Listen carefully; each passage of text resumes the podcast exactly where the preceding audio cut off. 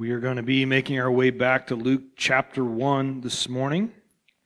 As I mentioned last week, in case you missed it, we will be, after the turn of the year, beginning a study through the first book in the Bible, through Genesis. Uh, it's going to take us all of next year to make it through it, if we can make it through it in a year, but we are going to be working on that. But in the meantime, as we headed towards the holiday season, uh, decided to look at the Christmas story uh, in depth. And so we began last week in Luke chapter 1 through the first 38 verses. And what we found is that we were introduced to two character groups, beginning with Zacharias and his wife Elizabeth. And so Zacharias was there serving in the temple, just doing what God had called him to do. He was met by the Lord and actually met by an angel, specifically the angel Gabriel, who gave him a word that he and his wife Elizabeth, even after all their years, uh, well into their lives, beyond the age of childbearing, that his wife would in fact bear a child, that her womb that was previously barren would be opened and they would give birth to a child and he would be a son and his name would be John. And this John that he was referring to specifically is uh, John the Baptist. So not John the Revelator or John the Apostle, but instead uh, JTB. John the Baptist would be the son that Elizabeth would give birth to. But as Zacharias got this word from Gabriel, he reacted by not believing. He didn't believe what the angel Gabriel had said to him, and as a result, his mouth was shut. In fact, the Old King James Version says he was rendered dumb. And so, because of a lack of belief, he could not speak. In fact, what I read for you last week in 2 Corinthians chapter 4 verse 13 says this, that since we have the same spirit of faith according to what is written, I believed and therefore I spoke. We also believe and therefore speak. And it's interesting that when we do not believe, the reality is we don't actually have anything worth sharing. We cannot speak anything of any real value into anyone's life if we do not believe what God's word says. And so this is the spot Zacharias is in. He did not believe, therefore he could not speak.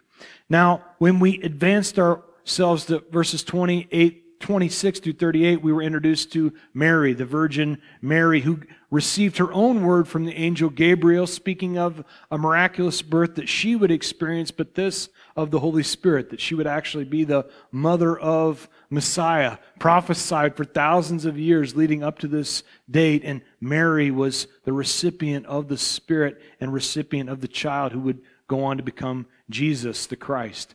And as the angel spoke to her in verse 37, she's, her mind is trying to get wrapped around this. He says to her, For with God nothing will be impossible.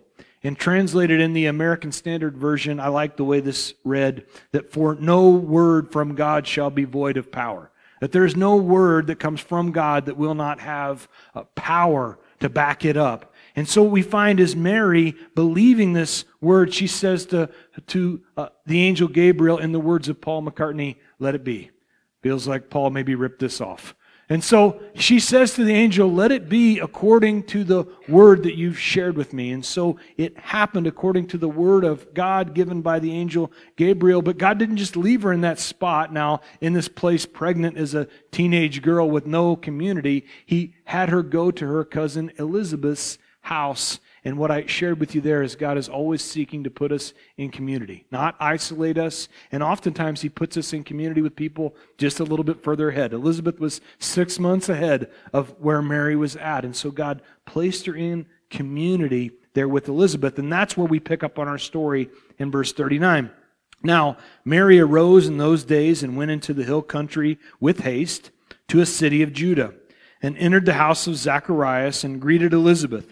And it happened that when Elizabeth heard the greeting of Mary, that the babe leaped in her womb, and Elizabeth was filled with the Holy Spirit. And then she spoke out with a loud voice and said, Blessed are you among women, and blessed is the fruit of your womb. But why is this granted to me that the mother of my Lord should come to me? For indeed, as soon as the voice of your greeting sounded in my ears, the babe leaped in my womb for joy. And so we see the babe that was inside Elizabeth's womb, that of John the Baptist, literally jumping for joy at the arrival of the Messiah. And it brings about a good point of discussion, especially in the day and age we are in, about when does life begin? When is a life really a life? And uh, people want to debate it on both sides, but what I see and the side I'd choose to take is what God says is that here is life, literally praising inside the womb of Elizabeth. And so this unborn, undervalued, oftentimes unprotected life was worshiping. I don't know if that's enough life for people, but it's certainly enough for me. Here's a baby literally worshiping the true and living God inside the womb. But what it also caused me to act, ask myself is that here's John, yet unborn, and he's praising Jesus. He is worshiping Jesus. What then excuse do I have? Uh, for years, I sat in worship just muttering, uh, acting like I was worshiping pretending, going along with things, but never did worship actually happen. What excuse do I have if this unborn babe is able to worship? Why not me? But the reality was, uh, I could not worship because I, I did not have the Holy Spirit. And so, as the Holy Spirit comes upon you, what I have found in my life is that you will not be able to not worship. You will be moved in worship. You won't be able to help it as the Spirit comes upon you. And so if you struggle in worship, I'd encourage you to pray for the Spirit to come upon you and see what He might do with that. Now, verse 45, she continues, Elizabeth speaking to Mary, and says, Blessed is she who believed, for there will be a fulfillment of those things which were told her from the Lord. So she is greeting Mary, and what she say? But blessed are you, Mary, for your biblical knowledge. Blessed are you, Mary, for your religion. No, that's not what she says. She says, Blessed are you because you believed. Mary was blessed because of her belief, not her intellect, not her biblical knowledge, not her religiosity, but because of her belief. And this, friends, is the key to blessing. If you're wanting to know how to be blessed, here's the key. If you take anything away from today, believe. If you want to be blessed, believe. If you come in cynical, doubtful, arms crossed, I'm going to get nothing out of this today, guess what? You're going to get nothing out of it. You've already decided ahead of time. And you know who's really robbed? It's not God. God believes his word. It's it's you. It's me. When we don't believe, we're the ones that are actually cheated in this deal because God's going to do what he said he's going to do. His word is going to come to pass. The believing part, the receiving of the blessing, that's on me. And so what we find is Elizabeth giving Mary this first Merry Christmas, only it wasn't M E R R Y, it was M A R Y. Mary, it's Christmas. There's a Christ celebration happening right here today. But Mary's faith played an active role in her receiving of a promise of God. It's important to note that our faith plays a role in all this. That God gives His word, but if we choose not to believe it, there's no blessing going to be received. And so Mary believes the promise of God, and she's encouraged then to take an active role in the relationship. That when God gives us a word, we have to be active inside that relationship. It's not our works that produces any kind of blessing. It's not our works that produces faith. It's faith that produces a work. This is how we're called to live, that because we believe, the faith is, works is actually the outcropping of me believing in what God has said he would do. And so there's excitement for Mary. She can't wait to fulfill what God has for her. She can't wait to get out there and get after it because God's word said so. And what we find is that he always does what he says he's going to do. Now, verse 46 Mary said, My soul magnifies the Lord, and my spirit has rejoiced in God, my Savior. Mary's soul and spirit were rejoicing when do you know what was happening in her flesh? Her body was changing, right? So I don't know if this will come as a surprise to you all, but I have never uh, actually been pregnant. This never happened to me. Um, but I have been around people who have become pregnant and who have gone through the pregnancy process. I have witnessed it with people I live with firsthand. And what happens is the body changes hormones and emotions and physical changes and all these things beginning to happen. And, and amazingly, what happens is, is tears sometimes over things I'm not sure why we're crying. Why, why are people crying right now? I don't know. But yet the tears flowed down. And I remember as Angela was pregnant with our first daughter, Cameron, we were up at a, a 20, 22 week time frame, up to Champaign to the doctor, and she was hungry for a turkey sandwich, but no mayo. She didn't like mayo, mustard only. And so I made my way into the Panera Bread to secure for my bride a turkey sandwich with uh, no mayo. And what I arrived with as I came out to the car was a turkey sandwich that had, you guessed it, mayonnaise. And then it started to happen. The tears, and I'm like, are we crying over mayonnaise? We're crying right now. So what am I to do? I'm the king of my castle. I march back into the evil Panera bread and I say, listen, you've wronged us. There's mayonnaise on the sandwich. There must be mustard, no mayonnaise. And so they made another sandwich, and I come back to the car, and you know what happened? They this time did give mayonnaise with mustard together. The combination was not what we we're looking for. Mustard only, and now we're on a full on cry because all she wanted was a turkey sandwich. And me reacting now in my flesh, I've been emotionally moved. I did what guys do. Uh, I proceeded to get angry. And I took the Panera sandwich. This is pre Jesus, kids. So there you go. Before Jesus, I took the Panera sandwich and I threw it at the front glass of the Panera bread and Champaign. And it hit the glass and it ran down mayonnaise and mustard and all. Now we've got real tears, right? Because we have no sandwich and, and I'm upset. But we, we eventually arrived at another restaurant and got her a turkey and cheese sandwich. So it all turned out okay, and I don't go back to that Panera bread anymore. But what I'm saying is, we tend to react oftentimes based upon what's happened to our flesh, right? As our flesh changes and experiences things, often we react to how does this make me feel? How does this affecting me? And what Mary is saying here is that in spite of her flesh, changing. In spite of emotion and all the things she's feeling, she decides to still worship. You see, we were made three in one. We are flesh, we are body, we are soul. That's our seat of our emotions, and we are spirit. And what God has called us into a relationship with Him in is one of spirit.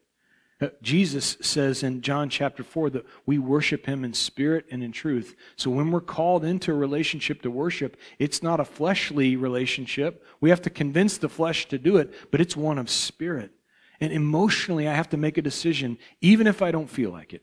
Even if I'm struggling in this moment, am I going to overcome that and adhere to what the Spirit says and worship Him in spirit and in truth? And so for Mary in this spot, she is able to worship because she has not lost sight not of who she is, but of whose she is. She is the daughter of a king.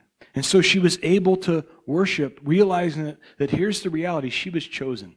Even if it was hard, even if she had to go away from her family for a time, even in, in light of the embarrassment that no doubt was happening and the whispers that were taking place, she was called by God, chosen by God. In fact, what Paul would write concerning us specifically one of my favorite verses in all the New Testament. Ephesians chapter 2 verse 10. If you're a highlighter, I'd encourage you to highlight this one. What Paul writes is for we are his workmanship, created in Christ Jesus for good works which which God prepared beforehand that we should walk in them.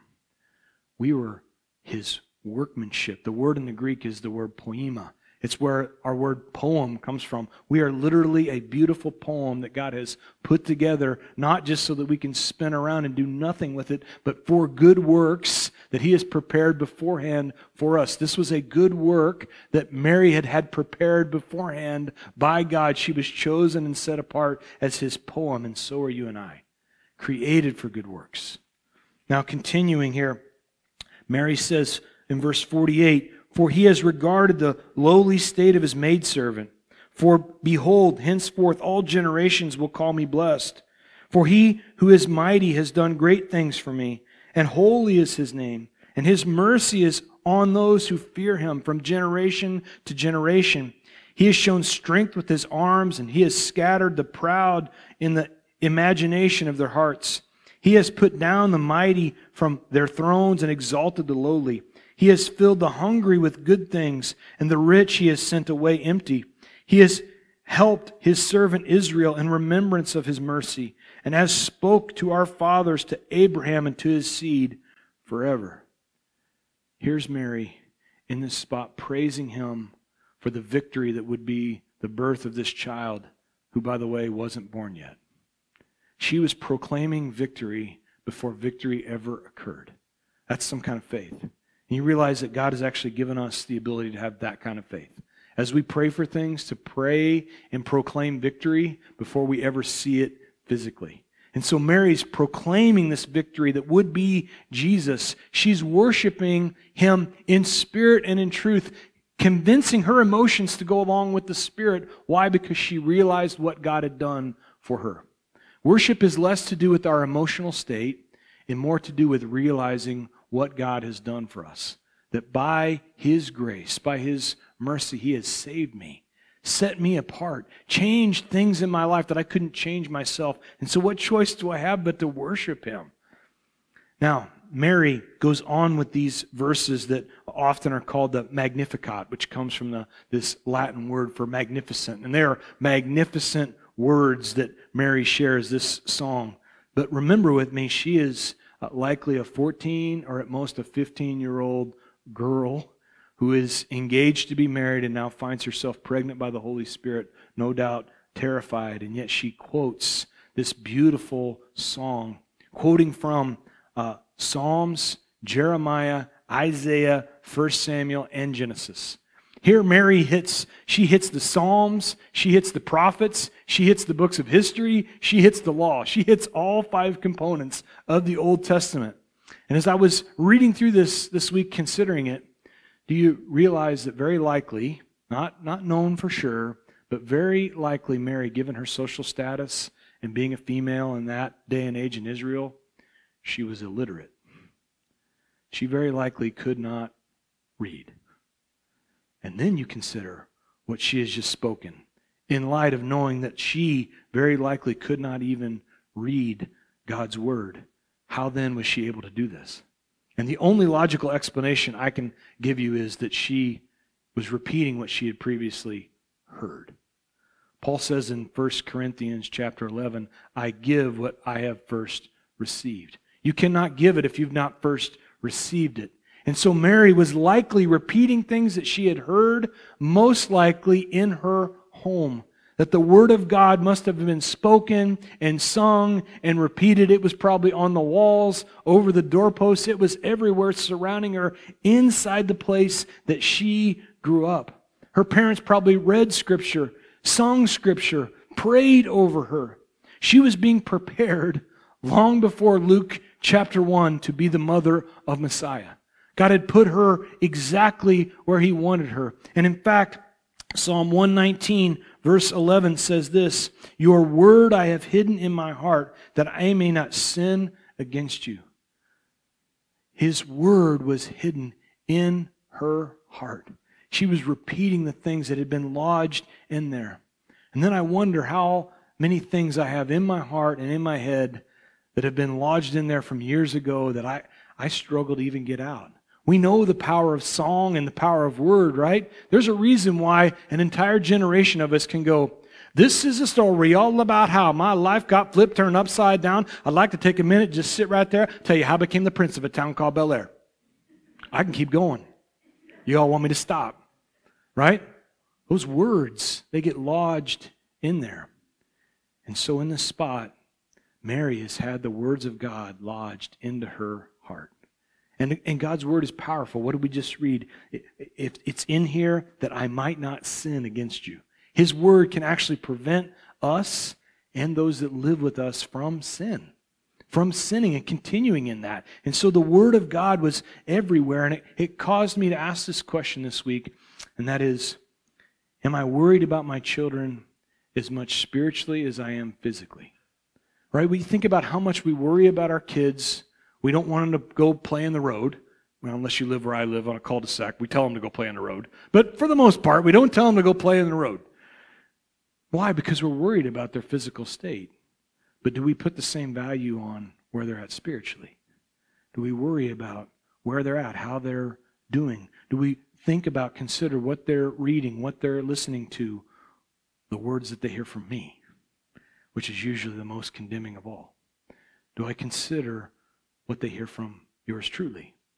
And so it's convicting, and yet it left me with this. And this is an original of mine. You can write it down. Uh, after I say it, you'll know that I came up with it because this is all the more complicated uh, I can come up with and think. If you want to raise godly children, be godly. If you want to raise godly children and godly grandchildren, then be godly. That's all the harder this is. And so for Mary, she obviously had godly parents. In fact, uh, according to Bible history, they believe her mother's name was Anne. And if you go to Jerusalem to this day, there is a chapel there called the Chapel of St. Anne right outside the Temple Mount next to the Pool of Bethsaida with the most beautiful architecture. And inside, it has perfect pitch architecturally. And so people from all over the world come just to sing, probably like Mary's mother Anne sang to her. Beautiful where I even sound good inside the temple, uh, inside the, the cathedral of St. Anne. And so we see this key to raising godly children is for us to be godly. Now, continuing here in verse 70, well, wherever I was. Verse 56. Thank you. And Mary remained with her about three months and returned to her house. And now Elizabeth's full time came for her to be delivered. And she brought forth a son.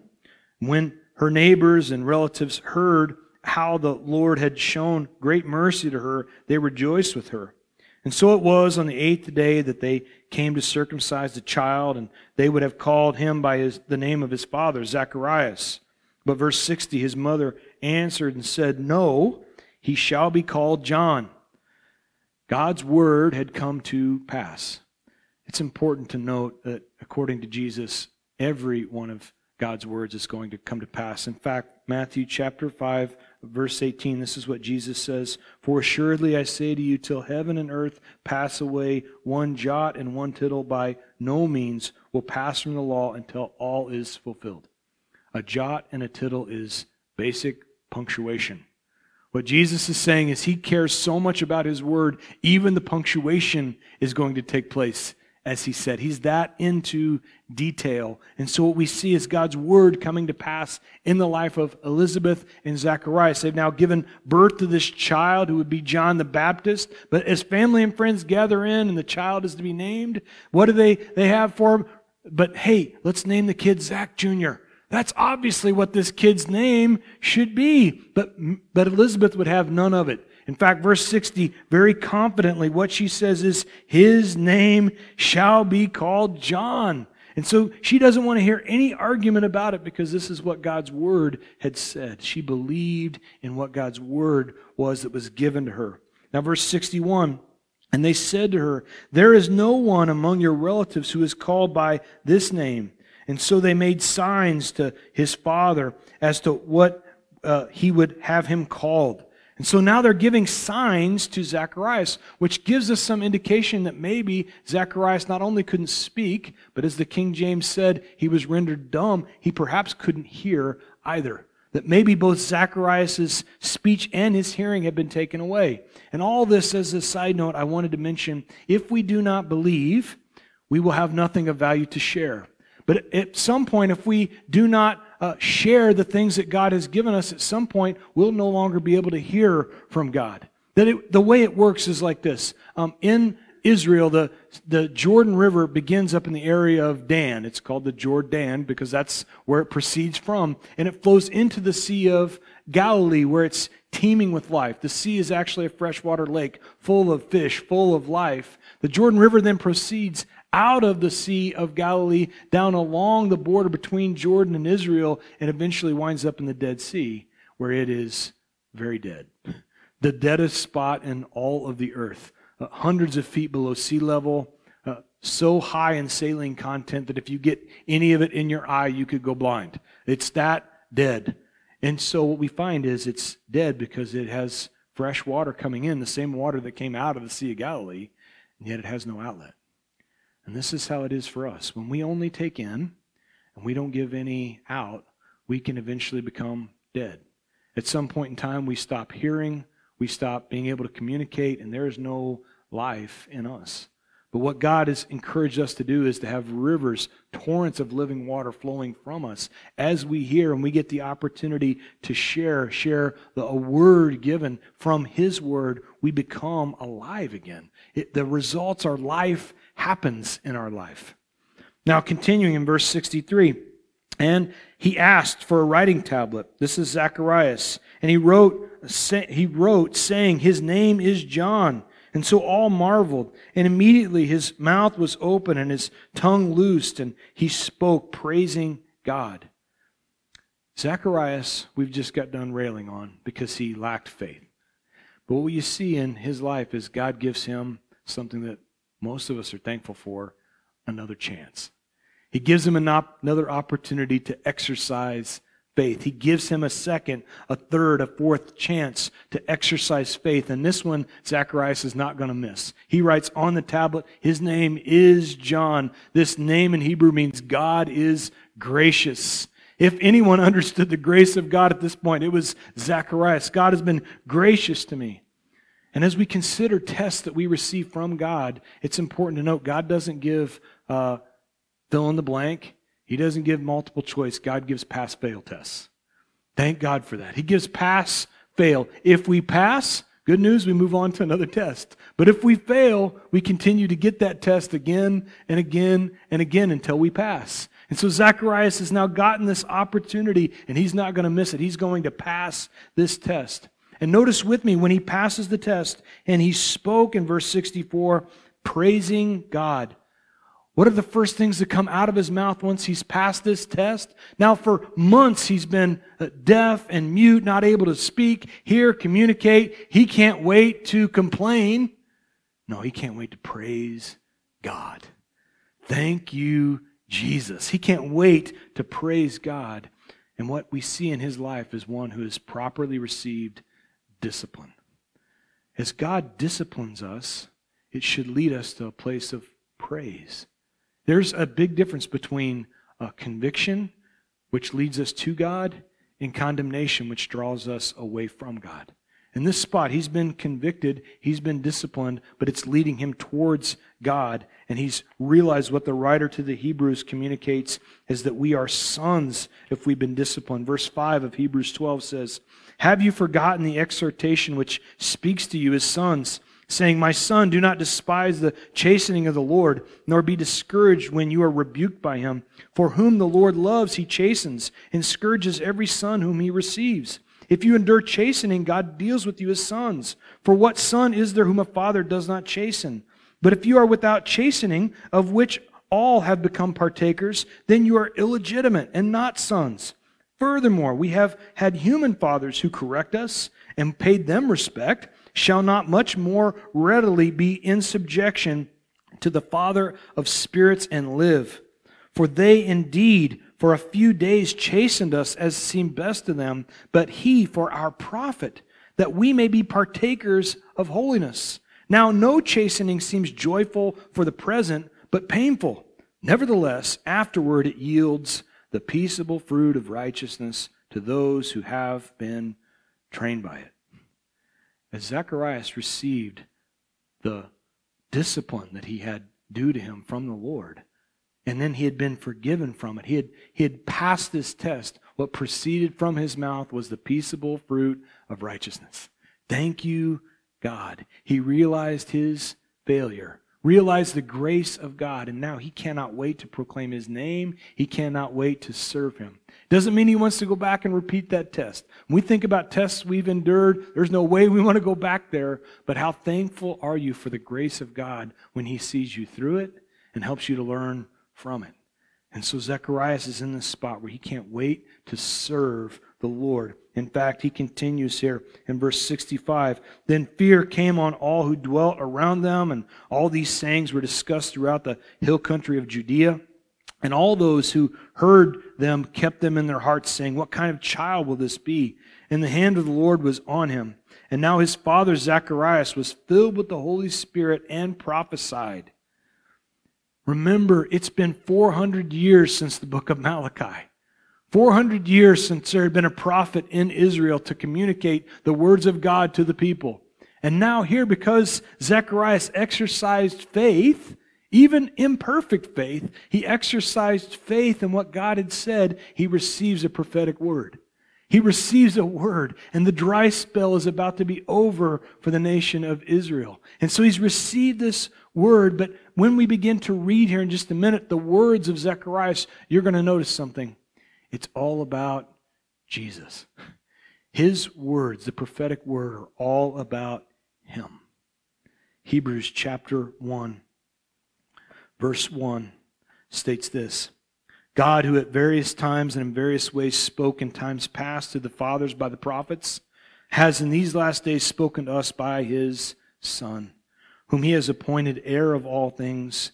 Through him also he made the worlds who, being of the brightness of his glory and the express image of his person, upholding all things by the word of his power, when he had by himself purged our sins, sat down at the right hand of the majesty on high, having become so much better than the angels, as he has by inheritance obtained a more excellent name than they. That in these days, it was all about Jesus. And when we begin to study uh, back in Genesis and work our way through that beautiful, thousands of years old Hebrew text, what you're going to find is it was always all about Jesus. What Jesus would say to the Pharisees who searched and searched scriptures in John chapter 5, hoping that in them that they would find life. He says, These are they which speak of me. That throughout all the scriptures, every page, it was all pointing to, about, and Jesus existed in and through all of them. And so Zacharias is going to proclaim his name here, beginning in verse 68. Blessed is the, the Lord God of Israel, for he has visited and redeemed his people, and has raised up a horn of salvation for us in the house of his servant David. He spoke by the mouth of his holy prophets, who have been since the world began, that we should be saved from our enemies from the hand of all who hate us, and perform the mercy promised to our fathers, and to remember his holy covenant, the oath which he swore to our father Abraham, to grant us that we, being delivered from the hand of our enemies, might serve him without fear, in holiness and righteousness before him all the days of our lives. Here he's pronouncing this beautiful prophecy over a child that is yet to be born speaking all these things about the unborn Christ, that he would be the horn of our salvation. Horns in the Old Testament are always a picture of strength, who would save us from our enemies. Our biggest enemy is ourselves, our own sin nature. He would deliver us from our sin nature that damned us. He would perform mercy. That is compassion in action. Jesus would actually tell these same Pharisees, quoting from Hosea chapter 6, Go and learn what this means. I desire mercy, not sacrifice. Blessed are those who are merciful, for they shall receive mercy. I need it. He would uh, remember his covenants, fulfilling the old covenant and uh, giving the new covenant. And what's amazing about all this is Zacharias had never met Jesus. He'd never even met this child. He hadn't, like you and I, had all the New Testament scriptures, and yet he still praised him. Yet he still worshiped him. He still spoke of him. Why then is it such a struggle for me? Why do we struggle so badly to praise him, to worship him, to speak of him? I'll leave that there for a minute. Verse 76 now, turning his attention to his child, he says, And you, child, will be called the prophet of the highest, for you will go before the face of the Lord and prepare his ways. John the Baptist was given a specific ministry by God to prepare the world for the first coming of Jesus. He was to prepare a way for Jesus to show up on the scene, and that's exactly what he did. But similarly, for us as a church, we've been given a calling by God not to prepare the world for his first coming, but to prepare the world for his second coming, for his return. But similarly to John, we've got these, these ministries that we can exercise as we prepare the world for his second coming. Three things in particular before we wrap up, beginning in verse 77 to give knowledge of salvation to his people by the remission of their sins. Verse 78 Through the tender mercy of our God, with which the day spring from on high has visited us. What is the first way that we can actually have a ministry similar to John the Baptist? We can give information to the world at large. But not just any old information, specifically the information that is the gospel. The good news that Jesus has come, that he has freed us of our sins, that he has risen from the dead, and you, dead in your sin and trespass, can now have life in him. That's not just good news, that's great news. And it's not because of any great work you've done or how super awesome you are, it's because of his mercy. That's getting what I do not deserve. And because of his grace, that's uh, that's, excuse me, mercy is not getting what I do deserve. His grace is getting what I do not deserve. But not by any works. In fact, what Paul would say to the Ephesians in Ephesians chapter 2, verse 8 is this Ephesians 2 8. I'll read verse 8 and 9 for you. For by grace you have been saved through faith, that not of yourselves, it is a gift of God, not of works, lest anyone should boast because of his grace, we've been saved. Through just faith, believing in him. We, we can have salvation through believing in him. It's his mercy and his grace that we are saved. Secondly, we are called in verse 79 to give light to those who sit in the darkness and the shadow of death. Secondly, we are called to be a light to a very dark and getting darker at a rapid pace world. We are called to be a light. And what you know about a light in a dark room is it doesn't take a very bright light to light up the entire room. That for you, uh, even though you may think you're a dim bulb, you dim bulbs can light up a whole room as you enter into it. And so the encouragement here is to just be a light to the world around you. Now, many of you would say, I don't know what to do. What light do I have to give? How can I be a light to the world? Here's how Psalm 119 again, but this time verse 105. Your word is a lamp unto my feet and a light unto my path. How can you be a, a light spot for a dark and dying world? By being a light, a lamp unto the feet, not you, but the word that is a lamp unto my feet and a light unto my path. How can we provide light? We provide light by providing the Word, the place where light actually exists, the one where light comes from. He is the light of the world. And so, if we're going to give a word, if we're going to give a piece of advice to someone in their life, my encouragement to you would, would be make sure that thing is bathed in prayer and rooted in the Word. That anytime people give me a, a word that they've got, if it's not rooted in Scripture, I'm immediately leery of it. I wonder what value there actually is in that word because it sounds an awful lot like the wisdom of man, and I know where that ends. And so to give people a word from God, to give them encouragement like what we just read from Ephesians 2:10 that they are workmanship, that they're a poiema of God, created for good works before even time began. And so to give words like that of encouragement, it's light in a lost and dying world. Lastly, thirdly, what we are called to do as we minister is to guide our feet into the way of peace. We are to provide direction to people. As John ministered, he provided direction. And so often, what I get as a question as a pastor is this What's God's direction for my life? How should I walk? What way should I go? And what this scripture says is we are to guide the feet in the way of peace. When we give guidance, is it the way, is it the path of peace? In fact, what Paul says in Colossians chapter uh, 3, verse uh, 15, excuse me, Colossians 3, 15 says this And let the peace of God rule in your hearts, to which also you were called in one body, and be thankful. So as we give the word, as a lamp, the word then becomes the peace of God that dwells in their hearts, which rules over your hearts.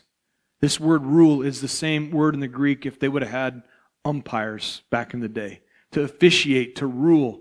And so literally as we as we invite the Spirit to dwell in our hearts and God to live in our hearts to rule over our hearts, he becomes that that umpire at the little league game, the one that's too emphatic about things, you know, the the save out, you got to get that thing out of your life.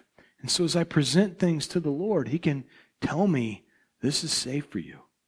You need to get this thing out. You better cut that thing out. It's not safe for you. We have Him to rule in our hearts. And what's amazing is this as we pursue righteousness, it begins to go rightly. When we don't pursue righteousness, it, nothing seems to go right. But as I pursue righteousness, right living with God, allowing Him to make the calls in my life if something is good or bad for me, trusting Him in that, it begins to go rightly, amazingly enough. All that speaks to our ministry we are to have as we welcome Jesus for his second coming into this world. In verse 80, as we wrap up, so the child grew and became strong in the spirit and was in the deserts until the day of his manifestation to Israel. And so we see the story of John the Baptist welcomed into the world, called to turn people to Jesus, to turn people to repent and come back to him. And yet, as you continue to read on the story, most of you know for John the Baptist, while this was his calling, what he did not do was fit in. He was weird by the world's standards, wearing camel hair, eating bugs, out in the wilderness. He was a crazy man by everybody's standards. And what while we are called to minister in this way for Jesus' second coming, I'm not suggesting camel hair. I don't think that's ever going to be in style. Probably wasn't in style for John, still not in style for you and I. I don't think we need to eat bugs. But what I wanted to communicate with you is as you press into Jesus, as he changes things in your life, as you begin to minister to the world around you, do not expect to fit in. If you're expecting to fit in, you're going to be sorely disappointed. The more He separates us and sanctifies us, the more things are not going to fit around us. It's not going to make sense. The things we used to do are not going to make sense anymore. The ways we used to live, we're going to wonder why we ever tolerated that. The things that are happening in the people's lives around us are going to break our heart, not just make us angry at them. It's going to be moving in a way. Why? Because you were called into this life. In fact, where I wanted to end today, and I promise I'm done, 1 Peter chapter 2, verse uh, 9, which says this You are a chosen generation, a royal priesthood, a holy nation, his own special people, that you may proclaim the praises of him who called you out of the darkness into the marvelous light, who once were not a people, but now the but are now the people of God, who had not obtained mercy, but now have obtained mercy. This is your calling in this room as a believer in Jesus to be a holy people, a royal priesthood, a set apart people. The old King James says a, a peculiar people. You all are going to be peculiar to the word, the world around you. They're going to look at you and go, man, they are peculiar. And yet, you are a people that were not of God, and yet you now are of God. You didn't know his mercy, and yet now his mercy rules and reigns in your life. What's he speaking to? None other than your testimony. What God has done in your life, how he has changed you from the inside out. And that'll be the thing that blows people away. It's the blood of the Lamb and the power of our testimony that changes the course of people's lives. We get to share God's story in our life. Not, it's not our own creation. It's all Him. It's Him doing it in our lives. You were once not a people, but now you're a people of God. Had not obtained mercy, but now have obtained mercy. And so we no longer fit in because we weren't made to fit in. We no longer are apart because we actually have a residence that is not rooted in these temporary places that we all know are about to evaporate, but they're rooted and grounded in heavenly places. And so, Father, we thank you. And we praise you that we were not a people, and yet now we are a people. Lord, we openly admit it is not easy all the time to stand out. But Lord, we are so very thankful for your mercy. And as we go further and further with this lost and dying world all around us, Lord, please have mercy on them. Please extend the mercy that you've extended to us to them. Let them see you high and lifted up, repent and turn from their sin and turn towards you so they might be saved. Many of them are a part of our families that we're going to see here in just another week. Lord, help us to not be as indignant as maybe what we have been in the past towards them and be far more heartbroken for them. Lord, help our story to actually be something that stands out, to be something that people look at and go, man, they, there's something different about them. They don't seem to fit like they used to. They don't communicate like they used to. There's something that has changed, and I want to know more about it. To the world that aren't called, we're going to stink like death. But to those who are called, we're going to smell like life. Lord, help us to smell like life to the people you've put in our path, to those that you've put in our sphere of influence, Lord. Thank you, Father, that here in just a few minutes we're going to get to share together in baptism. There couldn't be a more standing out thing than that to be baptized, to bury the old, to raise up the new to put off the old man, to put on the new man or woman, as it were. Thank you for the story that is baptism, the picture that we get to walk in your footsteps, to be set apart. Help us, Lord. We need you. In Jesus' name.